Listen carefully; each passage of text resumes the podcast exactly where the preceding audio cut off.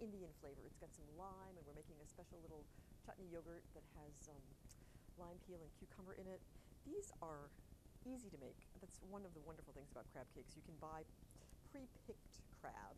I just want to show you these two different ones. This is jumbo lump crab meat, which is sort of the, the Rolls Royce of crab meat. You've got these nice big chunks of crab here. But this is claw meat, which also gives you some nice pieces to work with for crab cakes, and it's a lot less expensive. So if you are doing something like making crab cakes, you can do this and save a lot of money and actually still have delicious tasting crab cakes.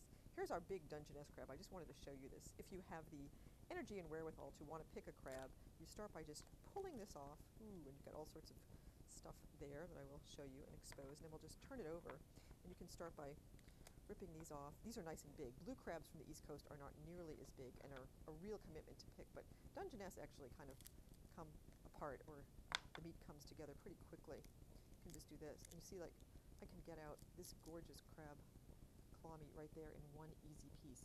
Gorgeous. Whatever way you do it, enjoy your crab cakes. Susan Westmoreland in the Good Housekeeping Kitchen, helping you take back dinner time.